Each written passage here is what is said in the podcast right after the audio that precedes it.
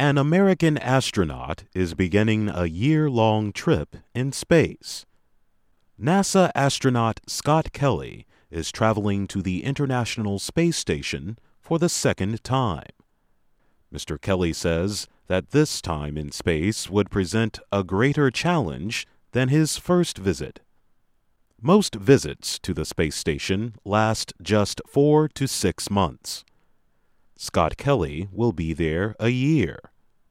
Researchers hope this longer stay will teach them more about how the human body reacts to long periods of spaceflight. Astronaut Kelly's mental and physical health will be closely watched during his ISS visit and after his return. He also presents NASA with a unique study situation researchers will be able to compare medical information from astronaut Kelly with that from his identical twin brother, former astronaut Mark Kelly.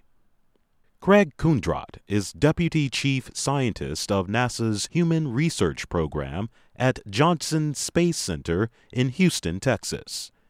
He says Mark Kelly is volunteering as a private citizen one main focus will be on the bacteria that live in the human digestive system. Mr. Kundrot says comparisons could be interesting because the twins will be eating very different food in the year ahead. He says Scott Kelly's diet in space will be very limited and sterile. John Charles is also a NASA scientist with the Human Research Program. He says it has been almost 20 years since someone spent so long in space. He says technology has developed a lot since that team of Russians spent a year in space. The Russians themselves are very interested in what we're going to learn from this mission because it's a chance to revisit and to, to further the studies they did earlier. John Charles says the collection of tests and the ability to watch Scott Kelly's condition every day could produce unexpected results. We're not going to be surprised by surprises. We, we were surprised several years ago by uh, a finding that certain astronauts have uh, changes in their vision in long duration space flight about halfway through a six month mission. Another area of interest is the effect of radiation on the human body. This would be even more intense for astronauts on a three year mission to Mars.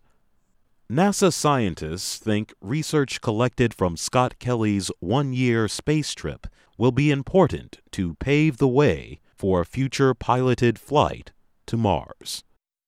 I'm Jonathan Evans. Words in this story unique, adjective, very special or unusual. Focus, verb, to direct your attention or effort at something specific. Sterile, adjective very plain and not interesting or attractive. Pave the way, verb, to make it easier for something to happen or for someone to do something.